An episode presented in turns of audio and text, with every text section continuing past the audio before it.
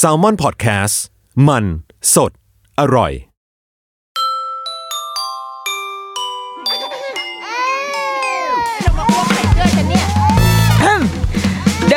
Mum คุณแม่มือสมัครเลี้ยงกับนิดนกสวัสดีค่ะ The Rookie Mum คุณแม่มือสมัครเลี้ยงกับนิดนกกลับมาพบกันในวันจันทร์เช่นเคยค่ะวันนี้นะเราอยากชวนคุยเรื่องของแบบความเสี่ยงว่ะ ความเสี่ยงหรือว่าอันตรายใดๆคือเรื่องของเรื่องมันเป็นแบบนี้เว้ยก็คือช่วงนี้เราอยู่บ้านใช่ไหมทุกคนก็อยู่บ้านแต่จริงๆก็เริ่มทยอยออกกันแล้วแหละเนาะแต่ว่าโอเคก่อนหน้าเนี่ย2เดือนที่ผ่านมาค่ะคือเราก็จะได้ทุกคนก็จะได้อยู่ใกล้ชิดกับลูกมากเป็นพิเศษอะไรแบบนี้เนาะเราเองก็เช่นเดียวกับทุกคนเว้ยแล้วก็ด้วยความที่เราไม่ค่อยได้แบบสรรหากิจกรรมอะไรแบบว่าที่ต้องจัดเตรียมอะไรมาให้ลูกทำมากเท่าไหร่อะไรเงี้ยคือเราจะเน้นว่าทำกิจวัตรทำกิจกรรมที่ปกติชีวิตเราทำอยู่แล้วเช่นการทำงานบ้านทำอาหารหรือว่าแบบอ่านหนังสืออะไรเงี้ยค่ะก็เลยทำให้เราได้ทำไอ้พวกกิจกรรมแบบเนี้ยอยู่ทุกๆวันทีเนี้ยกันเราก็จะเข้าครัวทำอาหารกับลูกค่อนข้างบ่อยเว้ยเพราะว่าคือพออยู่บ้านอ่ะเราร้านอาหารไม่เปิดถูกปะเราก็ต้องทำอาหารกินเองแบบเยอะขึ้นในรอบแบบหลายปีอ่ะที่แบบโหทำกินเองทุกวันขนาดนี้นี่มึงจิตใจทำด้วยอะไรก็เลยได้เข้าครัวกับลูกคือปกติอ่ะเรากับลูกก็ทำอาหารด้วยกันมาตั้งนานแล้วนะคือเราก็พาเขาก็ไม่เชิงพาว่ะคือเราทำอ่ะแล้วเขาก็เดินตามมาแบบทำอะไรอ่ะตามสไตล์เด็กอะเนาะเด็กเล็กมันก็จะมีความอยากรู้อยากเห็นไปหมดเขาก็จะเดินตามมาดูมาขอช่วยอะไรแบบเนี้ยค่ะก็คือทำกันมาตั้งนานแล้วเพียงแต่ว่าแล้วว่าตอนนี้เขาอาจจะโตจนเขามีศักยภาพมากพอที่จะทำอะไรหยิบจับอะไรได้อย่างคือสมมติบอกว่าเฮ้ยตอกไข่แล้วก็ตีไข่เป็นทำไข่เจียวให้แม่หน่อยเงี้ยทำได้ว่ะแบบเนี้ยแต่ถ้าเป็นแต่ก่อนคือเรายังต้องไปช่วยไปประคับประคองเขาถูกไหมแต่ทุกวันนี้คือเราสามารถแอสไซน์งานบางอย่างได้โยนผักไปให้แล้วก็หั่นผักให้แม่หน่อยทำให้ได้ซึ่งอันเนี้ยมันก็เป็นประเด็นที่อยากจะมาคุยกันวันนี้แหละคือมีวันนึงเราโพสในเพจของเราเว้ยว่า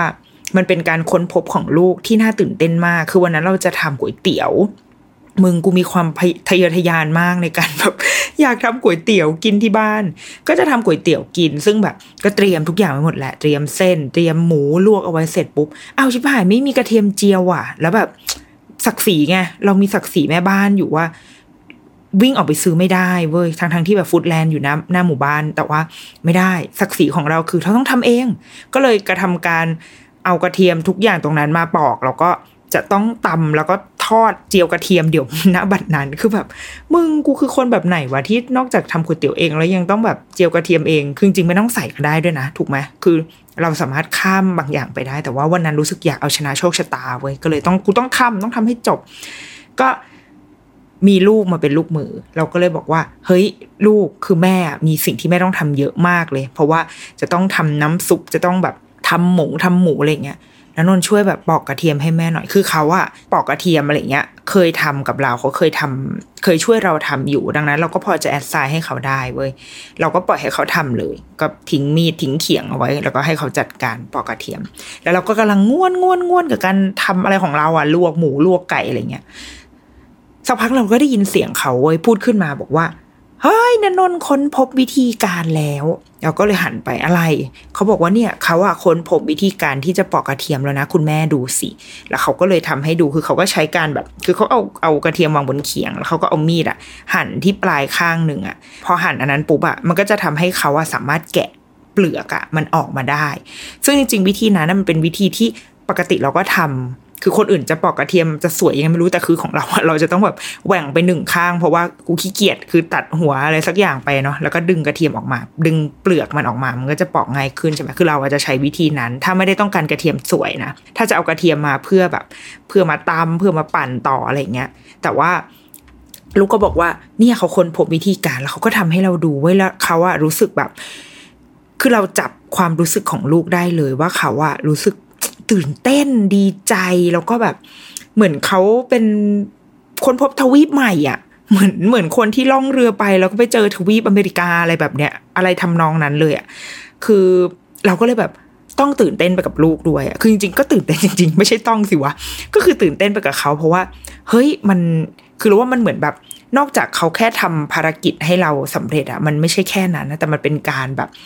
เหมือนเขาค้นพบว่าเฮ้ยเขาสามารถทำให้มันง่ายขึ้นได้นะแม่รู้หรือเปล่าเนี่ยวิธีนี้ซึ่งเราก็แบบเฮ้ยแม่ไม่เคยทำวิธีการนี้มาก่อนเลยลูกก็ตื่นเต้นไปกับเขา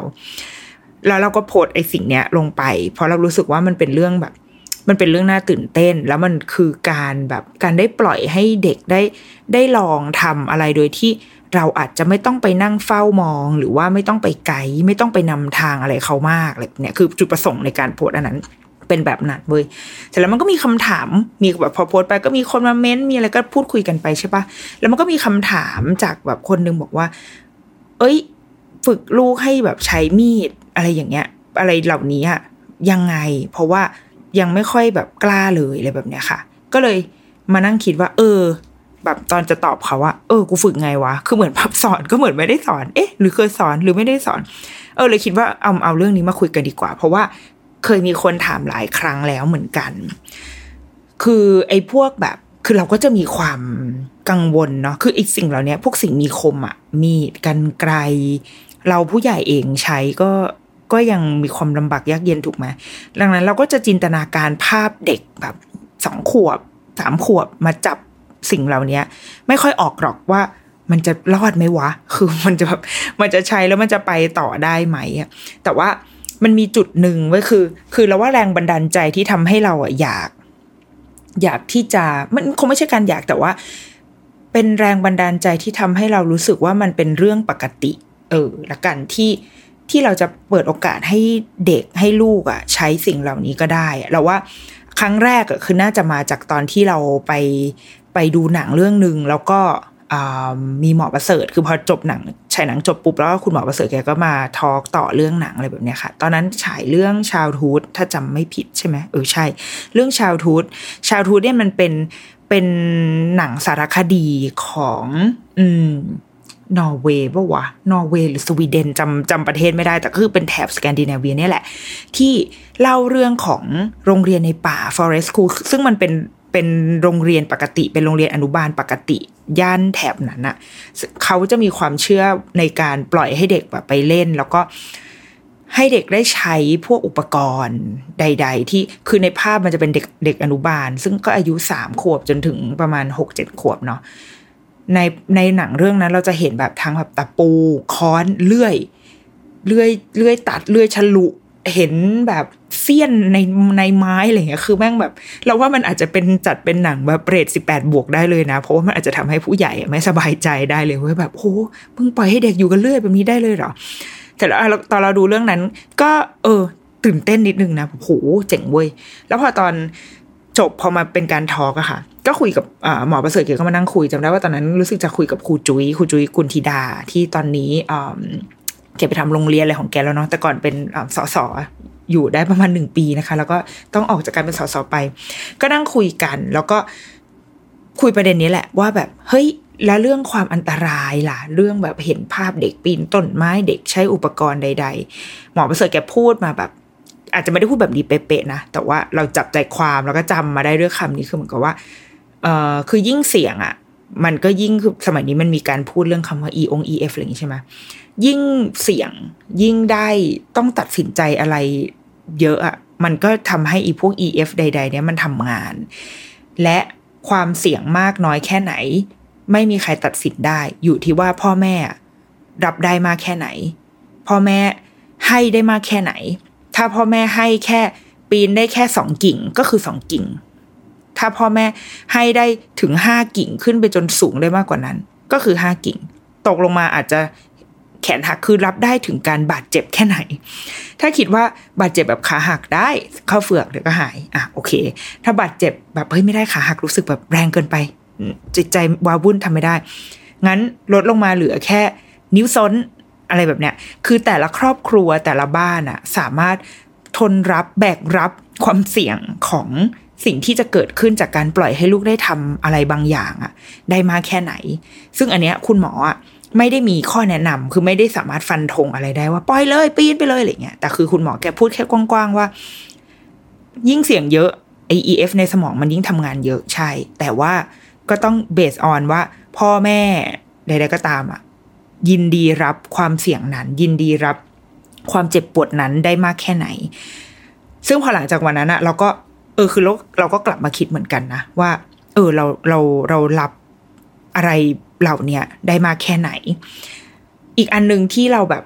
อินสปายประมาณหนึ่งเลยเว้ยเป็นแรงบันดาลใจให้เราประมาณหนึ่งก็คือเป็นรุ่นพี่ที่เนอร์เซอรี่ที่ลูกเราไปเข้าซึ่งตอนนั้นลูกเรายังไม่ได้เรียนด้วยนะคือแค่ไปเพลย์กรุ๊ปที่โรงเรียนนี้เฉยๆเขาเป็นเด็กญี่ปุ่นเว้ยอายุน่าจะประมาณแบบ2ขวบปลายๆหรือ3ขวบณตอนนั้นนะคะนะซึ่งมันผ่านมาประมาณปี2ปีกับอาจจะปีกว่าหรือเกือบ2ปีอะไรแบบเนี้ยเป็นเด็กญี่ปุ่นตัวเล็กๆน่ารักมากเลยเด็กผู้หญิงแล้วตอนที่เล่นเพลย์กรุ๊ปกันเราก็นั่งอยู่ในนั้นด้วยถูกไหมแล้วก็มีช่วงที่คุณครูแบบปล่อยฟรีเพลย์แล้วก็ให้เด็กๆเล่นตามมุมต่างๆเราก็นั่งสังเกตดูเราก็ปล่อยลูกเราแบบวิ่งเล่นไปเนาะแล้วเราก็นั่งสังเกตเราก็เห็นแบบน้องผู้หญิงคนเนี้ย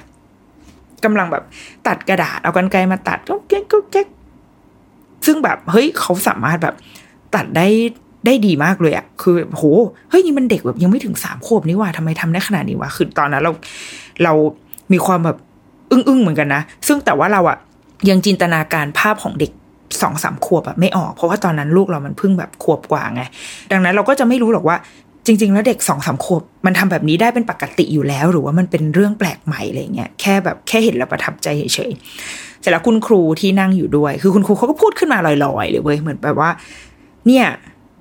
เด็กญี่ปุ่นอ่ะใช้มือเก่งมากเลยนะแบบดูสิเนี่ยตัดกระดาษเก่งมากเลยเด็กญี่ปุ่นเขาใช้มือเก่งมากแล้วพอหลังจากคุณครูพูดไว้ก็มีช่วงที่ขึ้นไปกินสแน็คกันเราก็สังเกตเห็นว่าเฮ้ยน้องคนเนี้ยหั่นกล้วยก็ได้ว่ะคือใช้มีดแบบมีดพลาสติกธรรมดาเลยนะแบบว่าคือคุณครูเขาก็จะเสิร์ฟขนมใช่ไหมคะเสิร์ฟขนมผลไม้น้องคนนี้เขาก็เอาแบบมีดมาแล้วก็หั่นกล้วยเป็นชิ้นก็กินจัดการกินอะไรของเขาเองพอเราเห็นแล้วเรารู้สึกแบบจริงว่ะที่คุณครูบอกว่าแบบ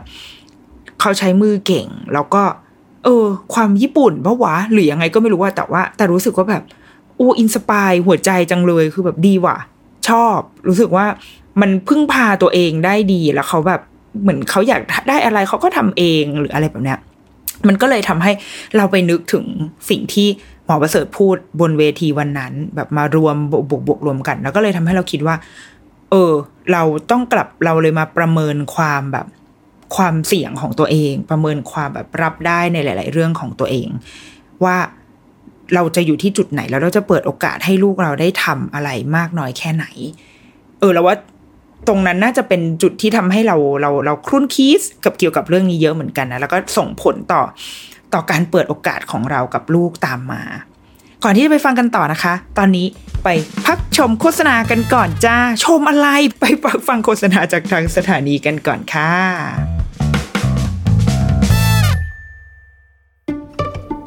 สวัสดีครับคุณผู้ฟังพวกเรา Salmon Podcast อยากชวนคุณไปฟังรายการใหม่ในซีซั่น2ของพวกเรานะครับรายการ Random As Fact เป็นพอดแคสต์ Fun Fact ที่จะมาเล่าทริเวียขนาดสั้นพอดีคำความยาว 1-2 นาที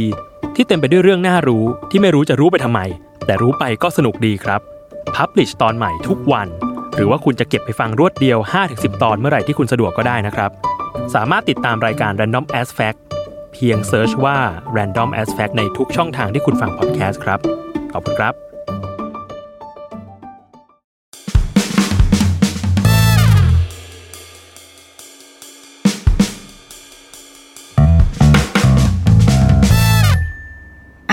หลังจากที่ตอนนั้นเราแบบพบจุดเปลี่ยนใช่ไหมพบแรงบันดาลใจเว้ยว่าว่ะเหมือนมาได้มาทบทวนตัวเองว่าจริงๆแล้วเราพร้อมที่จะแบบเสี่ยงแค่ไหนพร้อมที่จะเปิดโอกาสแค่ไหนอะไรแบบเนี้ยค่ะถ้าเอาเป็นเรื่องการใช้พวกของมีคมพวกกรรไกรมีดอะไรเงี้ยเท่าที่บันทึกเอาไว้นะคือเราให้ลูกเริ่มใช้กรรไกรครั้งแรกน่าจะประมาณตอนเขาอายุประมาณขวบครึ่งค่ะคือตอนนั้นไปเพลย์กรุ๊ปนี่แหละเพลย์กรุ๊ปอันนี้แหละที่ไปเจอน้องเด็กญี่ปุ่นอ่ะแล้วก็คือด้วยความที่ในเพลย์กรุ๊ปมันมีคละวัยคือมีสุดนั้นน่าจะเป็นเด็กเล็กเกือบสุดป่าววะก็เล็กเหมือนกันอ่ะอาจจะมีเล็กกว่านี้ด้วยแต่ว่าก็ถือว่าอยู่ในกลุ่มเด็กเล็กมีเด็กที่โตกว่าเขา คุณครูเขาก็เตรียมอุปกรณ์อะไรมาให้เนาะแล้วหนึ่งในนั้นมันก็มีกรรไกรซึ่งกรรไกรที่คุณครูเตรียมมาให้เนี่ยมันมีทั้งกรรไกรที่เป็นกรรไกรอันเล็กกรรไกรเหมือนผู้ใหญ่แต่เป็นอันเล็กคือเป็นกรรไกรเด็กอะแต่คมกับอีกแบบคือเป็นกรรไกรที่มันไม่คมเป็นกรรไกรพลาสติกเราก็เลยแบบลองให้เขาแบบใช้กรรไกรพลาสติกอันเนี้ยดูก็เห็นเขามีความพยายามเนาะมีความแบบหยิบจับเหมือนไอสิ่งนี้มันใช้ยังไงวะอะไรแบบเนี้ยพอหลังจากเพลย์กรุ๊ปวันนั้นเราก็เลยรู้สึกว่างั้นลองให้ใช้ดีกว่าก็เลยไปตามหาไอ้กรรไกรอันเนี้ยมาไว้ที่บ้านมันหาซื้อได้ทั่วไปเลยนะคะในร้านเครื่องเขียนมันจะเป็นกรรไกรเราจำยี่ห้อไม่ได้อะแต่ว่าถ้าจำไม่ผิดมันจะเป็นแบบรูปช้างไม่ใช่ตาช้างนะแต่มันเป็นตัวกรรไกรมันเหมือนจะแบบคือตัวกรรไกรเองอะเป็นรูปการ์ตูนน่ารักน่ารักหน่อยอะและตัวที่มันจะต้องคมอ่ะมันไม่คมมันเป็นพลาสติกคือไม่มีเหล็กอยู่ในอันนี้เว้ยแต่ว่าตัดละขาดแต่ก็ไม่ได้ขาดแบบดีมากนะแต่ก็ถือว่าขาดมันจะมีกรรไกรพลาสติกประเภทที่ตัดแล้วไม่ขาดแต่อันนี้อยู่ในหมวดที่ตัดละขาดก็ซื้ออันนี้มาให้เขาลองก่อนเว้ยพอเอามาให้เขาเล่นที่บ้านสักพักหนึ่งเขาก็เห็นเขาสนใจนะคือมีความแบบว่าหยิบมาดูมาสำรวจเอามาเล่นอะไรแบบเนี้ยค่ะจนพอผ่านไปได้เราว่าประมาณสักอาทิตย์2 อาทิตย์ที่เขาเริ่มแบบเริ่มเข้าใจไอ้สิ่งเนี้ยมากขึ้นแล้วว่ามันคือกรรไกรอ่ะแล้วเราก็เริ่มสังเกตเห็นว่าเวลาเขาเอากรรไกรอันเนี้ยไปตัดกระดาษอ่ะแล้วมันไม่ขาดอ่ะแล้วเขาจะหงุดหงิดมันเหมือนแบบทำไมมันไม่ขาดวะแล้วก็บางทีก็เบื่อไปเลยคือกลายเป็นว่าวางแล้วทิ้งแล้วไปทำอย่างอื่นไปเลยจากการสังเกตวันนั้นอ่ะทำให้เราแบบใช้ของจริงไปเลยเป้าวะคือแบบเรานึกถึงตัวเองนะเวลาเราแบบเราก็เป็นคนที่ชอบกรรไกรคมเหมือนกันเว้ยคือเราเวลาที่ตัดกระดาษหรือว่าทำงานอะไรแล้วมันไม่คมอ่ะมันหงุดหงิดนะเว้ยแบบตัดกระดาษแล้วไม่คมหรือเอากระดาษไปตัดเชือกแล้วไม่คมคือมันแบบนึกออกไหมมันไม่ลื่นไหลอ่ะยิ่งแบบคนที่ทำงานคราฟต์มากๆแล้วต้องใช้กรรไกรอ่ะความคมนี่คือมันต้องแบบมาอันดับหนึ่งถูกปะคือฟังก์ชันของกรรไกรมันควรจะคมไงคือถ้าเมื่อไหร่ที่มันไม่คมก็คือมึงไม่ใช่กรรไกรที่ดีแล้วโว้ยมันก็เลยทำให้เราคิดว่าก็ใช้ของจริงป่ะวะไม่งั้นเราว่าภาพจำของลูกต่อสิ่งเนี้ยมันจะประหลาดมากเลยคือแบบฉันมีกรรไกรนะแต่มันเป็นกรรไกรที่มันไม่คมแล้วก็ตัดอะไรไม่ขาดเลยนี่คือกรรไกรในภาพจำในที่ฉันรู้จักเป็นแบบนี้ก็เลยไปหาซื้อกรรไกรที่มันเป็นกรรไกรเด็กมาเว้ยที่คมคือมันก็เหมือนกรรไกรผู้ใหญ่เลยแหละแต่ว่าแตกต่างนิดนึงคือขนาดจะเล็กแล้วก็มันจะมีความโค้งงออะไรบางอย่างแล้วก็ตรงปลายของกรรไกรค่ะมันจะมนคือมันคมแหละแต่มันจะไม่แทงคือสมมติว่าแบบเด็กรู้สึกอยากฮาราคิริตัวเองเนี่ยมันจะไม่แทงมันจะแทงไม่เข้าเว้ยเพราะว่าปลายมันคมอย่างเงี้ยปลอดภัยก็ไปเลยไปซื้ออันนี้มาให้เขาลองใช้ปรากฏว่าหลังจากนั้นมากรรไกรกลายเป็นแบบของเล่นโปรดของลูกเราไปเลยแหละเหมือนเราว่าสิ่งที่เขาทำได้ดีมากก็คือการใช้กรรไกรนี่แหละหลังจากวันที่เราไปซื้อกรรไกรของจริงมาให้เขาใช้อ่ะแล้วว่ามันเหมือนแบบโลกใหม่เลยอ่ะเป็นแบบa whole new world ของแบบเด็กหญิงนะโน่นไปเลยเว้ยว่าเฮ้ยสิ่งนี้แม่งเจ๋งว่าแบบแม่งคมแล้วก็ฉันจะตัดอะไรบนโลกนี้ก็ได้เลยแบบเนี้ยเขาก็เลยเหมือนค่อยๆเทิร์นโปรอ่ะคือค่อยๆฝึกฝนสกิลตัวเองในการตัดซึ่งแรกๆเขาตัดมั่วซั่วเลยนะคะคือเห็นอะไรก็ตัดไปเรื่อยเปื่อยอะไรเงี้ยแต่ว่ายังดีที่ไม่ตัดสิ่งที่ควรตัดไม่ตัดสิ่งที่ไม่ควรตัดนะเช่นแบบหนังสือแบบดีๆอะไรเงี้ยเขาจะไม่ทำเว้ยก็คือเขาจะใช้อะไรที่เราวางไว้แล้วมันดูแล้วว่ามันตัดได้เขาก็จะตัดเคยมีครั้งนึงเราแบบสั่งเมี่ยงปลาเผามากินที่บ้านแล้วก็มันมีแบบใบตองรองใช่ป่ะลูกแล้วก็เราก็นั่งกินพร้อมลูกพอเขาเห็นใบตองเว้ยเขาก็ดึงออกไปแล้วก็แบบเอาไปทำอะไรแล้วเขาก็ไปหยิบกรรไกรมาแล้วก็เอาไปตัดเอาใบตองมาตัดเป็นฝอยๆคือเหมือนเขาคงฟินอะว่าแบบนี่คือสิ่งที่เขาทำได้แล้วเขาอยากทำให้มันดีขึ้นไปได้เรื่อยๆและเราก็ยังไม่จนถึงตอนนี้นะก็ยังไม่เจออุบัติเหตุจากการใช้กรรไกรนะก็ยังยังรอดปลอดภัยอยู่อ่ะทั้งแต่เราก็รู้สึกว่าถ้ามันจะเกิดก็ไม่เป็นไรอ่ะคือ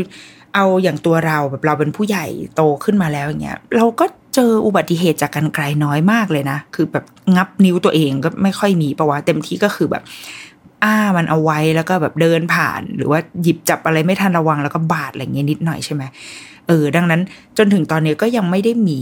แบบความร้ายแรงรุนแรงอะไรขนาดนั้นเว้ยเสร็จแล้วมาที่แบบด้านมีดเว้ยในส่วนของมีด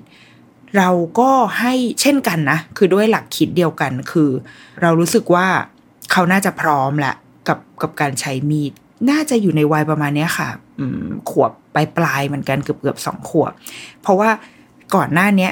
ของในของเล่นเขาพวกของเล่นเกี่ยวกับการปั้นมันก็จะมีมีดเล็กๆที่เอาไว้แบบหั่นดินอะไรแบบนี้ใช่ไหมแล้วพอเราเห็นว่าเขาใช้กรรไกรได้คือเขาอยู่กับของมีคมแบบได้ประมาณหนึ่งแล้วอะเราก็เลยแบบลองไปซื้อมีดจริงๆมาให้ดูแต่ว่าอันนี้ไปหาซื้อได้ตามร้าน60บาทนะเราไปเจอมันเป็นมีดเด็กที่ทำจากสแตนเลสเลยก็มันเป็นเหล็กอ่ะมันไม่รู้คือเหล็กหรือสแตนเลสหรืออะไรไม่รู้แต่ว่ามันขายได้ในราคา60บาทอ่ะมันไม่รู้วัตถุดิบเนาะแต่ว่าก็เป็นแวววาวอ่ะเป็นสแตนเลสแล้วก็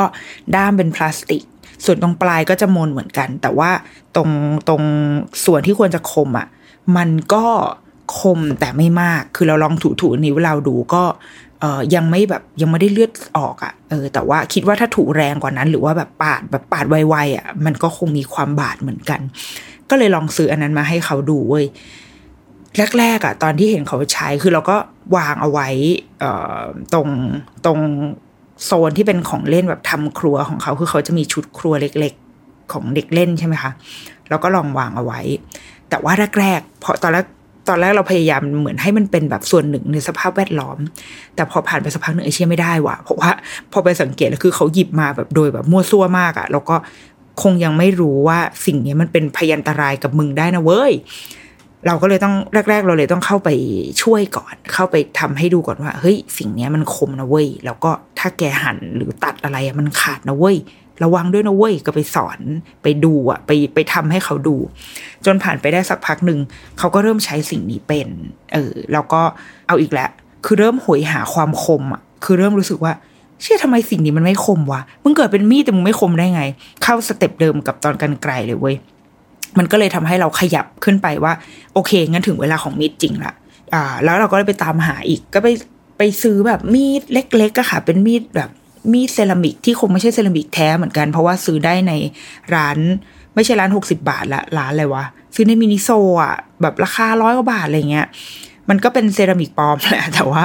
คมไหมคมเพราะว่าเราตอนแรกเราซื้อมาใช้แบบหั่นผลไม้หั่นอะไรก็ปอกกระแปกอ่ะก็ขาดตามปกติเลยเว้ยแล้วก็ปลายไม่มนละเขาเนี่ยก็คือเป็นปลายแหลมตามปกติไปเลยก็ลองให้เขาใช้อันนี้ดูกับหั่นของจริงด้วยคือไม่ได้เอาไปหั่นดินหั่นของเล่นอะไรของเขาแหละคือเอามาหั่นผลไม้หั่นผักอะไรก็ตามที่เรารู้สึกว่าเขาน่าจะทำได้ช่วงแรกๆเราให้เขาหั่นแบบพวกผลไม้ที่มันนิ่มๆก่อนอย่างเงี้ยค่ะแล้วก็ค่อยๆแบบพัฒนาขึ้นมาเรื่อยๆบางทีก็หั่นใส่กรอกหั่นอะไรบ้างจนถึงทุกวันเนี้ยที่เขาใช้อ่ะคือเขาก็สามารถหั่นผักกาดขาวผักบุ้งอะไรเงี้ยให้เราได้หั่นเต้าหู้นี่คือแบบไปไกลมากแล้วแบบเต้าหู้นี่คือหั่นจนเขาเบื่อแล้วอะคือไม่อยากหั่นแล้วก็จะหั่นพวกเนื้อสัตว์อะไรแบบเนี้ยหั่นให้เราได้ก็คิดว่าการแบบเปิดโอกาสให้ได้ลองทำอะหรือว่าความไว้ใจคือเราว่ามันเป็นเรื่องของสัญชาตญาณว่ะอะไรพวกเนี้ยมันคล้ายๆตอนที่การกินเองคล้ายๆแบบนั้นแล้วว่ามันคือเรื่องเดียวกันคือการได้ปล่อยให้มนุษย์ได้บริหารสัญชาตญาณเมื่อไหร่ที่สัญชาตญาณเขาได้ทำงานเมื่อไหร่ที่เราได้ไปเผชิญแบบจุดที่แบบไอ้เชี่ยเอาไงดีวะมีความเสี่ยงมีความต้องตัดสินใจมีความต้องระมัดระวังตัวเราว่าสัญชาตญาณเราได้ถูกใช้ได้ถูกบริหารแล้วมันจะนำไปสู่ความระแวดระวังในครั้งต่อไปอ่ะและการได้แบบสังเกตลูกใช้อุปกรณ์เหล่านี้มันเลยทำให้เราผู้ซึ่งก็เพิ่งมาเป็นแม่เหมือนกันเพิ่งเคยเลี้ยงเด็กเหมือนกันแล้วก็นี่คือจุดประสงค์หนึ่งที่เราอยากมีลูกก็คือเราอยากเห็นการเติบโตของมนุษย์เราอยากเห็นการพัฒนาว่ามนุษย์เรานี่มันโตขึ้นมาได้ยังไงวะพอมาเป็นแบบเนี้ยมันเลยทำให้รู้ว่าอ๋อจริงๆแล้วแบบมนุษย์อายุ2ขวบเนี่ยมันทำอะไรได้เยอะมากเลยนะเว้ยคือใช้มีดได้ใช้กรรไกรได้แล้วว่ามันแบบ นึกดูมนุษย์ยุคหินนะยุคถ้ำอะไรเงี้ยคือเขาต้องอยู่เพื่อเอาตัวรอดเขาไม่ต้องมานั่งแบบเรียนหนังสือบ้าเพราะเขาแตกถูกปะแสดงว่าเด็กยุคนั้นน่ะเขาก็คงทำอะไรได้บอกเขาอาจจะจุดไฟหรือว่าเลื่อยแบบเซาะกระเทาะหินอะไรกันไปแล้วก็ได้อะแต่ว่าพอยิ่งเราโตมาเราก็แบบผ่านการแบบว่าตัดไอ้นู่นออกไปแต่นี่ออกไปทุกอย่างเป็นความเสี่ยงจนทำให้เราไปนึกว่าเด็กวัย1ขวบ2ขวบ3ขวบเขาอาจจะเล็กเกินกว่าจะทำอะไรได้แต่ว่าก็ไม่ใช่ว่าแบบรอดปลอดภัยมาซะทุกอย่างนะเว้ยมีอุบัติเหตุเกิดขึ้นบ้างเหมือนกันอีกหนึ่งอันอะที่เราแบบที่เราก็ปล่อยให้เขาทำแล้วก็คิดว่าเขาก็ทำได้ดีคือการใช้บันไดการขึ้นลงบันไดถ้าจำไม่ผิดแล้วว่าลูกเราก็น่าจะขึ้นลงบันไดได้คล่องหน่อยก็ใกล้ๆ2ขวบเลยแบบนี้มั้งที่แบบว่าเริ่มแบบเดินขึ้นลงบันไดได้คือเราก่อนหน้านี้เราอยู่คอนโดดังนั้นที่คอนโดมันจะไม่มีบันไดให้ขึ้นเว้ยแบบในห้องอ่ะเพราะว่าเป็นห้องปกติถูกไหมไม่ใช่แบบโอ้ดูเพล็กซ์สวยๆมันก็เลยไม่ได้ถูกฝึกฝนแต่ว่าโชคดีว่าตรงทางขึ้นคอนโดทางขึ้นล็อบบี้คอนโดเราอะค่ะมันจะเป็นบันไดแบบสูงมากแล้วทุกครั้งเวลาที่เราพาลูกออกมาเล่นข้างนอกมาเล่นที่สวนอะไรเงี้ยเวลาจะกลับขึ้นห้องอะมันก็จะต้องขึ้นบันไดอันเนี้ยเราก็เลยปล่อยให้เขาแบบให้เขาขึ้นเองอะให้เขาปีนขึ้นมันคงไม่ใช่การคำว่าเดินเพราะว่าตอนนั้นเขายังเล็กอยู่คือเขายังไม่มั่นคงพอคือราวจับก็ไม่มีถึงมีก็จับไม่ถึงดังนั้นเขาก็จะคลานขึ้นไปแบบสี่ขาแล้วก็ให้เขาลองทำเองเว้ยโดยที่เราเดินระวังอยู่ข้างหลังแล้วก็ถ้าตกมาก็คือชนแม่แล้วก็ล้มเป็นโดมิโนก็คือกูลงก่อนแต่ว่ายังไม่เคยมีวันนั้นก็ปล่อยให้เขาลองขึ้นเองก็เลยคิดว่าเขาคงแบบเรียนรู้มาว่าอ๋อสิ่งนี้คือบันไดนะเว้ยแล้วก็ณตอนนี้ฉันเดินไม่ได้ฉันก็ขึ้นไปแบบนี้ก่อนเขาก็ฝึกฝนสิ่งนี้มาเรื่อยๆจนวันหนึ่งที่เขาเริ่มแบบมั่นใจมากขึ้นเขาก็เริ่มเดินแบบตัวตรงมากขึ้นจับมือแม่ก่อนจนหลังๆเขาก็เริ่มแบบขึ้นเองได้โดยไม่ต้องจับพอเรากลับมาที่บ้านตอนแบบพอหลังจากช่วงเขาแบบเมื่อไม่นานมานี้เองมั้ง2.5 ขวบอะไรเงี้ยค่ะกลับมาอยู่ที่บ้านก็คือสะใจเลยบันได3ชั้นไปเลยเด้อตอนนี้เขาขึ้นบันไดได้ตามปกติแล้วคือไม่ต้องจับไม่ต้องอะไรเลยคือเดินขึ้นได้แล้วเราก็ค่อนข้างไว้ใจคือปล่อยให้เดินเองคือก็กังวลเหมือนก็มีความระลึกถึงความเสี่ยงเหมือนกันแหละแต่ว่าบางทีก็แม่ไม่ได้สะดวกอยู่ด้วยตรงนั้นน่ะก็ปล่อยให้เขาเดินขึ้นเดินลงเองด้วยตัวเขาเองเว้ยทีนี้มันมีวันหนึ่งที่แบบเราอยู่ห้องนอนที่ชั้น3แล้วลูกเนี่ยอยู่ชั้นล่างชั้น2แล้วเขาก็บอกว่าเฮ้ยเขาอยากขึ้นมาหาคุณแม่เราก็ตะโกนไปว่าก็ขึ้นมาเด้อันนี้เป็นช่วงแรกๆที่ตั้งแต่ย้ายกลับมาอยู่บ้านเลยนะเขาก็ไปหยิบของหยิบผ้าหยิบมันเป็นแบบเหมือนผ้านวมใหญ่ๆของเขาหยิบของแล้วก็อีกมือนึงถือถุงแล้วก็ไม่รู้เว้ยแล้วเขาก็เดินขึ้นมาคือได้ยินเสียงแล้วว่าเดินตึ้งตึ้งตึ้งขึ้นมาแล้วแบบเสียงสุดท้ายที่เราได้ยินก็คือแบบตึ้งตึ้งตึ้งตึ้งตึ้งตึ้งแล้วก็เสียงร้องไห้แบบแผดแวกนี่เลยเราก็แบบโหตกใจมากวิ่งลงไปดูคือภาพที่เห็นคือแบบคือพ่อนางวิ่งมาชาร์จแหละแล้วก็แบบมาอุ้มลูกแล้วแบบหน้าพ่อนี่คือหน้าเสียมากคือมีความแบบคือคงตกใจอ่ะแต่คือเราอ่ะเห็นรีแอคชั่นเห็นอะไรของลูกแล้วรู้สึกว่ามันน่าจะไม่ได้แบบไม่ได้มากมายอ่ะก็เลยยังไม่ได้แบบเข้าไปตกใจอะไรด้วยเพราะไม่งั้นมันจะกลายเป็นอีเวนท์ที่ตกใจกันไปหมดเว้ยแล้วก็คือพ่อนี่คือแบบอีเอกชัยนี่คือแบบไม่ไหวแล้วคือไม่ได้แล้วลูกอะไรเงี้ยแล้วก็หันมามองเราก่อนว่าเฮ้ยทำไมถึงปล่อยให้ลูกแบบเดินคนเดียวซึ่งเราอ่ะถามเราก็รู้สึกว่าก็รู้สึกผิดนิดนึงแต่เราก็เดินอยู่กับลูกทุกครั้งไม่ได้อ่ะคือเราก็ไม่สามารถที่จะแบบเดินเคียงข้างลูกขึ้นบันไดไปตลอดไม่ได้คือมันก็ต้องมีวันที่เราปล่อยถูกไหมแล้วชีวิตคนเราก็ต้องเคยตกบันไดกันบ้างกูก็เคยตกบันไดตอนเด็กๆคือเราว่าเรารู้สึกว่ามันเป็นเรื่องที่โอเคถ้าเราป้องกันได้เราก็ป้องกันเว้ยแต่ถ้ามันเกิดแล้วก็เป็นบทเรียนอะและสิ่งที่เราสังเกตเห็นหลังจากวันนั้นคือวันนั้นสรุปก็คือมันก็ไม่ได้เป็นอะไรคือเหมือนน่าจะเจ็บแบบเป็นแนวฟกช้ำที่แขนอะไรเงี้ยนิดหน่อยเราก็สังเกตเหมือนกันว่าเอ๊ะเขาจะกลัวกันขึ้นบันไดไหมวะแล้วก็จะเป็นแบบความฝังจำอะไรอย่างนี้หรือเปล่าก็ปรากฏว่าก็ไม่นะหลังจากนั้นมาเขาก็ยังเดินขึ้นเดินลงได้คือเราคิดว่าตัวเขาเองตัวลูกเองเนี่ยก็รู้ว่า ที่เกิดเหตุวันนั้นนะเป็นเพราะว่าเขาอะมีสัมภาระอะไรก็ไม่รู้แบบรุงรังมากมายในตัวเองแล้วเขายังไม่พร้อมที่จะถือทุกสิ่งและเดินขึ้นมาแบบนั้นคือเราเดาว่าเขาอาจจะสะดุดพวกแบบผ้าอะไรที่เขาถือมาด้วยนะคือเราไม่เห็นในเหตุการณ์ตรงนั้นได้ยินแต่เสียงหลังจากนั้นอ่ะเขาก็เลยจะไม่ถืออะไรเยอะแยะวุ่นมากมายอ่ะขึ้นบันไดลงบันไดถ้าวันไหนเขาจะถืออะไรเยอะเขาจะหันมาบอกเราว่าคุณแม่ถือให้หน่อยถือไม่ไหวเราก็จะถือให้เขาเฮ้ยเราว่ามันเป็นการเรียนรู้อย่างหนึ่งนะและถ้าวันไหนเขารู้สึกไม่มั่นใจเขาก็จะจับราวบันไดเองแต่ถ้าวันไหนที่เขารู้สึกมั่นใจเขาก็จะเดินลงเฉยๆอย่างเงี้ยมันเป็นการเรียนรู้อย่างหนึ่งเปล่าวะคือมันเหมือนสัญชาตญาณได้ถูกบริหารไปแล้วอะว่าถ้ากูทำแบบนี้จะเกิดอันตรายกับชีวิตนะเว้ยดังนั้นต่อไปแกต้องระวังนะต่อไปมีอะไรต้องการความช่วยเหลือแกก็บอกแม่ของแกอะไรแบบเนี้ยคือหลังจากนั้นมาก็ยังสามารถเดินเหินขึ้นบันไดได้แบบได้ตามปกติแล้วเราก็สามารถไว้ใจให้เขาแบบไปต่อเองได้อ่ะมีอีกครั้งที่ตกแต่ว่าตกแค่ประมาณ2ขั้นเล็กๆเพราะว่าเหมือนเดิมเลยคือประมาทคือเดินแล้วก็เขาแบบจะหยิบตุ๊กตาที่วางอยู่ตรงบันไดแล้วก็ก้มลงไปแล้วเข้าใจว่าคงทำให้ก้าวพลาดอะไรนิดหน่อยก็เลยแบบบึ้งลงไปประมาณ3ขั้นแล้วเขาก็แบบร้องไห้ตกใจแต่ว่าพอตกใจนิดนึงพอเราแบบเข้าไปคุยว่าเกิดอะไรขึ้นเมื่อกี้แบบทำอะไรทำไมถึงเป็นแบบนี้เพราะเขาได้นึกย้อนว่าอ๋อก็เป็นเพราะว่าเราอ่ะก้มไปหยิบตุ๊กตาไงนู่นนี่แล้วว่าพอเขาเข้าใจเหตุว่ามันเกิดอะไรมันก็ความตื่นตกใจหรือความกลัวแล้วว่ามันก็ลดน้อยลงเพราะว่าเขาเห็นแล้วว่าสิ่งเหล่านี้มันเกิดขึ้นมาจากเพราะอะไรดังนั้นน่ะคือถ้าถามเราแบบเคยมีคนถามเราเว้ยว่าแบบควรให้เริ่มแบบกี่ขวบดีหรืออะไรเงี้ยเราว่ามันไม่มีคำตอบว่ะบางคนอาจจะให้เริ่มเร็วกว่าที่เราให้ลูกเริ่มด้วย3อ่ะคือมันไม่มีสูตรตายตัวแต่ว่ามันคงย้อนกลับไปที่คำตอบของคุณหมอประเสริฐว่ะว่าพร้อมแค่ไหนพ่อแม่มีความพร้อมรับความเสี่ยงมากแค่ไหนอาจจะมีคนที่เอ็กซ์ตรีมกว่าเราก็ได้เว้ยที่แบบ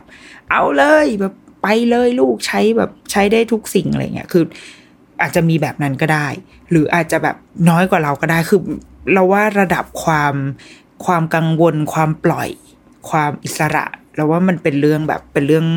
ส่วนบุคคลมากๆเป็นเรื่องของครอบครัวแต่ละครอบครัวบางคนพ่อแม่อาจจะโอเคแต่ว่าปู่ย่าตายายที่อยู่รายล้อมอาจจะไม่โอเคก็ได้ดังนั้นน่าจะกลับไปที่คำตอบของหมอประเสริฐคือมันแล้วแต่ถ้าจะให้เริ่มถ้าถามเราอะถ้าโดยส่วนตัวแล้วเราก็เชียร์ว่าใช้ของจริงต้องเล่นจริงเจ็บจริงเรารู้สึกแบบนั้นแล้วก็ดังนั้นมันก็คือบทเรียนอะมันก็คือสัญชาตญาณหนึ่งที่สุดท้ายแล้วเราทุกคนก็ต้องเคยผ่านความเจ็บปวดและบาดแผลกันมาบ้างแหละเราว่าแต่เราเข้าใจนะในความเป็นแม่มันทำใจยากเว้ยว่าแบบโอ้ยแบบเห็นลูกเจ็บอะไรเงี้ยแล้วด้วยวัยเขามันเจ็บแล้วมันแบบบางทีมันพูดอธิบายได้ยากหรือว่ารักษายากอ่ะสำหรับใครที่แบบผ่านมาแล้วแบบว่าไม่มีเด็กไม่มีลูกอะไรเงี้ยนะเฮ้ยเราว่าอันนี้มันคือสิ่งที่มนุษย์จริงๆแล้วมนุษย์เราทำอะไรได้มากกว่านี้เลยนะเราว่ามีเด็กหลายคนที่ทำได้เยอะมากกว่านี้ด้วยแบบบางคนแบบว่าทำอาหารแบบอยู่หน้าเตาแบบอย่างจริงจังได้ในวัยแบบ3ขวบเลยแบบเนี้ยเฮ้ยมนุษย์เราน่าทึ่งมากนะเว้ยแบบถ้าเราได้ปล่อยให้เขาได้ทำอ่ะเราจะรู้เลยว่าจริงๆแล้วเราเอาคำว่าเด็กไปกรอบกิจกรรมหรือเอาไปกรอบการจะต้องทำอะไรบางอย่างอ่ะเราจะพลาดการได้เห็นสิ่งเหล่านี้ไปจริงๆนะแล้วว่าเราเคยเห็นหลายคลิปหลายเหตุการณ์ที่ทำให้เราเห็นว่าโอ้จริงๆแล้วเด็กนี่เจ๋งมากเลยว่ะเด็กมนุษย์ตัวเล็กเนี่ยเจ้ามนุษย์วัย 2-3 ขวบเนี่ยทำอะไรได้เยอะแบบเยอะมากๆเลยอยู่ที่ว่าเราผู้ใหญ่พ่อแม่พร้อมรับความเสี่ยงแค่ไหนเจ็บแค่ไหนเราถึงจะคิดว่ารับได้แล้วว่าอันเนี้ยเป็นเรื่องที่ต้องเอาไปตอบกันเอาเองในแต่ละบ้านโอเค The Rookie Mum สัปดาห์นี้นะคะสิ้นสุดลงไปพบกันใหม่วันจันทร์หน้าสวัสดีค่ะ